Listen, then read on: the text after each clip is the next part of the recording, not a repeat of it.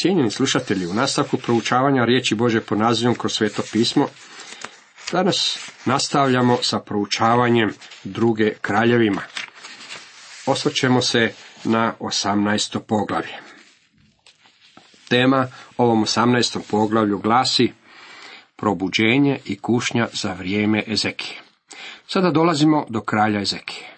Ovaj je odjeljak tako izuzetan da nije zapisan samo ovdje u drugoj knjizi o kraljevima, već i u drugoj knjizi ljetopisa, a također i u povijesnom dijelu Izainog pročanstva.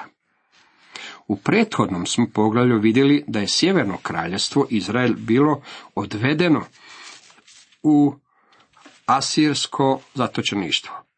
Bog je iznio tri jako dobra razloga zbog kojih je došlo do tog događaja. Izrael je bio neposlušan Bogu. Sumnjali su u Boga i opirali su se i izazivali Boga. Tijekom istog tog razdoblja, južno kraljevstvo Juda imalo je predivnog kralja. Od sada ćemo slijediti samo priču o južnom kraljevstvu, s obzirom na to da je sjeverno kraljevstvo bilo maknuto sa scene.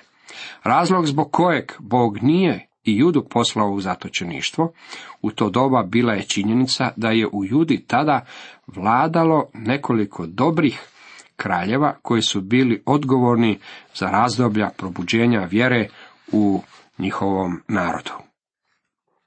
Ezekija je bio jedan od takvih kraljeva. U stvari on je bio najbolji kralj koji je vladao tom zemljom nakon kralja Davida. Treće godine kraljevanja Hošeje, sina Elina, u Izraelu postao je judejskim kraljem Ezekija sin Ahazov. Bilo mu je 25 godina kad se zakraljio. Kraljevao je 29 godina u Jeruzalemu. Materi mu je bilo ime Abija, Zaharijina kći. Činio je što je pravo u očima Jahvinim, sasvim kao njegov otac Davida. Ahaz, Zekin otac, bio je jako zao i pokvaren kralj, a ipak je imao predivnog sina. Ovo nas navodi na zaključak kako je Zekina majka bila profinjena majka i pobožna žena. Ovdje nam je rečeno da joj ime bilo Abija. Duhovno probuđenje jude za vrijeme Ezekine vladavine. On je uklonio uzvišice, srušio je stupove, sasjekao je ašere i razbio zmiju od medi, koju bjaše načinio Mojsije. Izraelci su joj se sve do tada klanjali i prinosili žrtve. Zvali su je Nehuštan. Zehija je bio izuzetan čovjek. Poveo svoj narod u probuđenju, a to je započeo odlučnim potezima kojima je uklonio kultove koji su štovali razne idole. U ovom stihu spominje se mjedena zmija koju je Mojsije podigao u pustinji. Što se dalje dešavalo sa tom zmijom koju je Mojsije načinio? Pa ljudi su je zadržali. Naravno da je ona bila izuzetni podsjetnik, a bila je zadržana u hramu. Osvanuje i dan kada su je Izraelovi sinovi počeli štovati, umjesto da u nju gledaju s vjerom, kao što su to činili njihovi oci, kada su ih u pustinji počeli ujedati zmije otrovnice u znak Božeg suda zbog njihove pobune, oni su joj počeli iskazivati štovanje. Ona je Izraelcima postala kamenom spoticanja. Zaboravili su koje je njeno značenje. Zmija je ukazivala na Isusa Krista. Prema onome što je zapisano u Evanđelju po Ivanu u trećem poglavlju 14.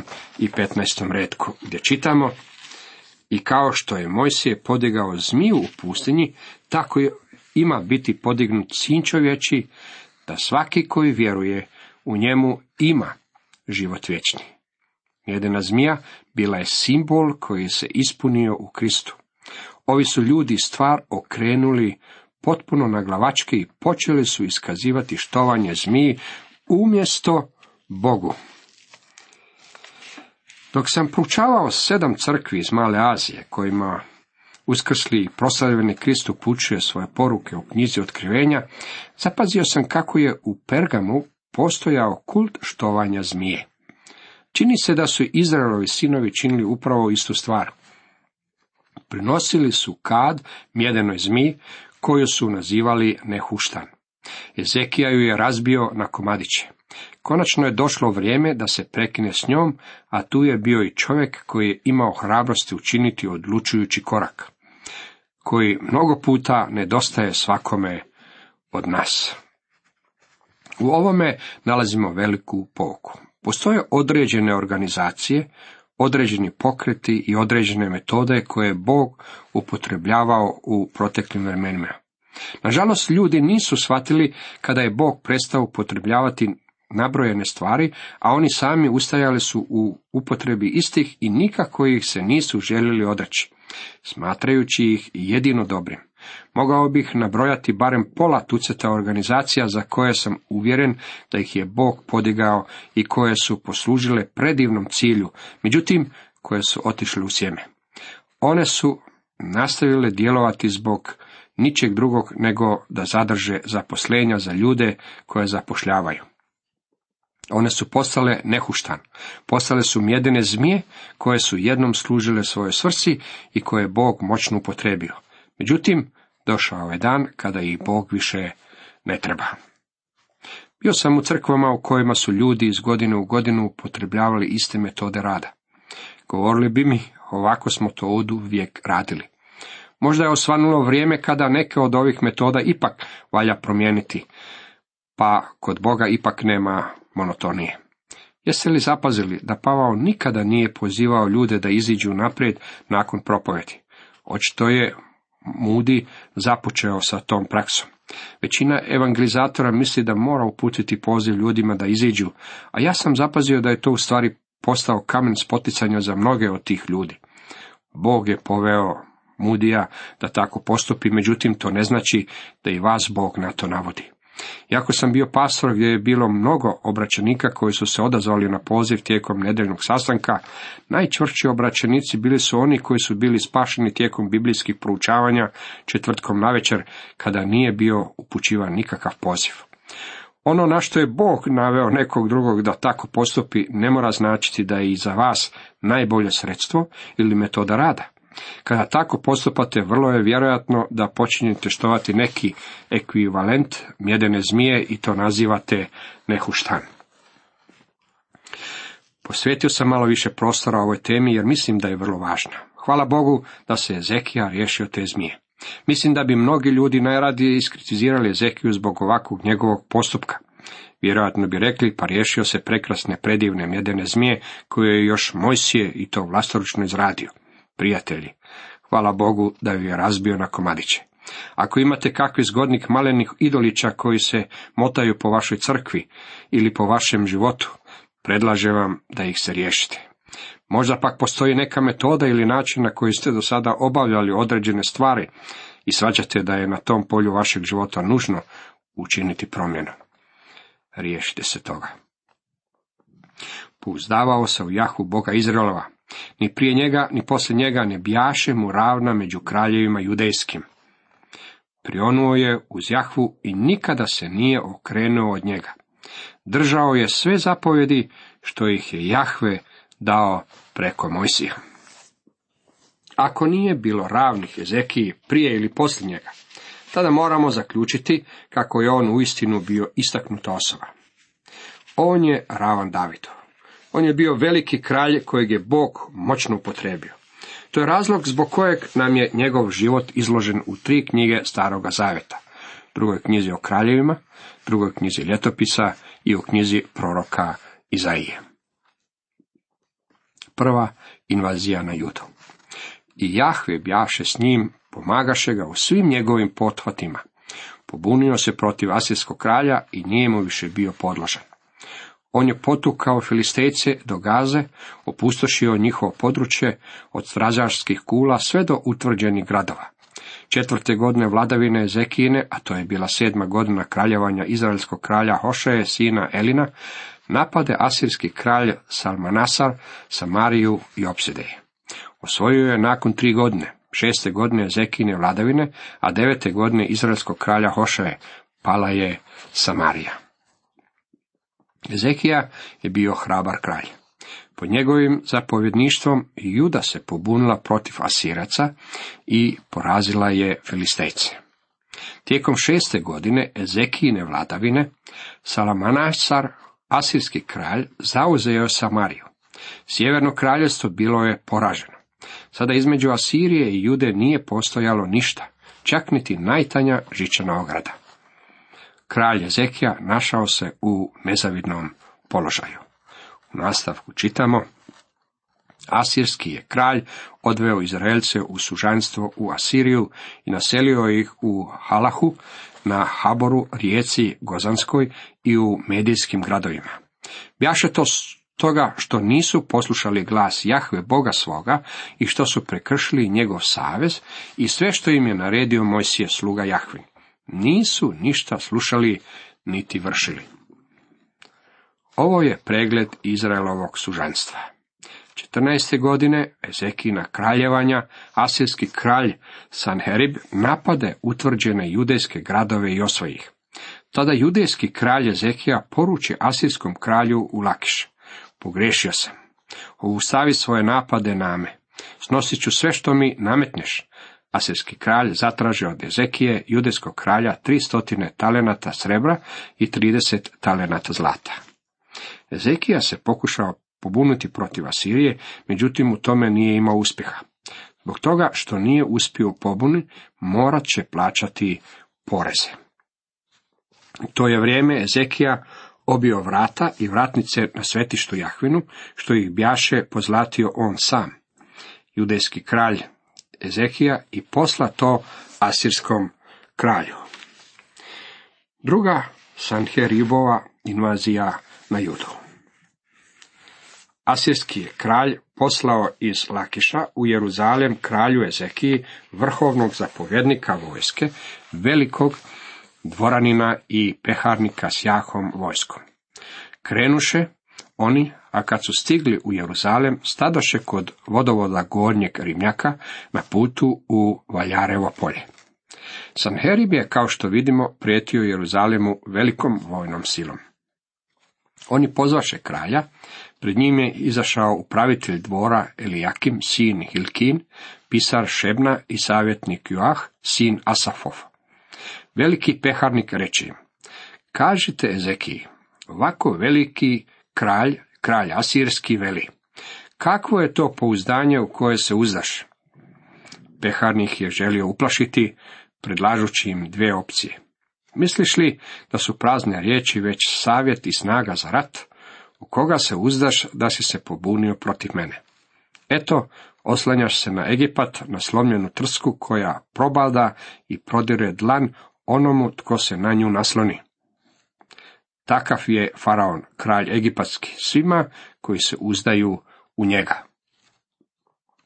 Znajući da je Ezekija očekivao pomoć od Egipta, ismijavao je Egipat, nazivajući ga slomljenom trskom, koja probija ruku onome tko se nasloni na nju. Rekao mu je, od Egipta, poput svih prije tebe, nećeš primiti nikakvu pomoć. Nakon toga pokušao ih je oboriti drugim pokušajem. Možda ćete mi odgovoriti, uzdamo se u Jahvu, Boga svojega. Ali nije li njemu Ezekija klonio uzvišice i žrtvenike i zapovjedio judejcima i Jeruzalemu, samo se pred ovim žrtvenikom u Jeruzalemu klanjajte?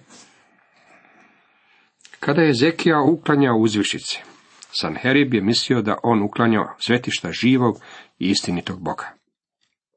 Nije razumio da je Ezekija čistio zemlju od poganskih žrtvenika i idola i da je taj čin označavao poslušnost, a ne svetogače.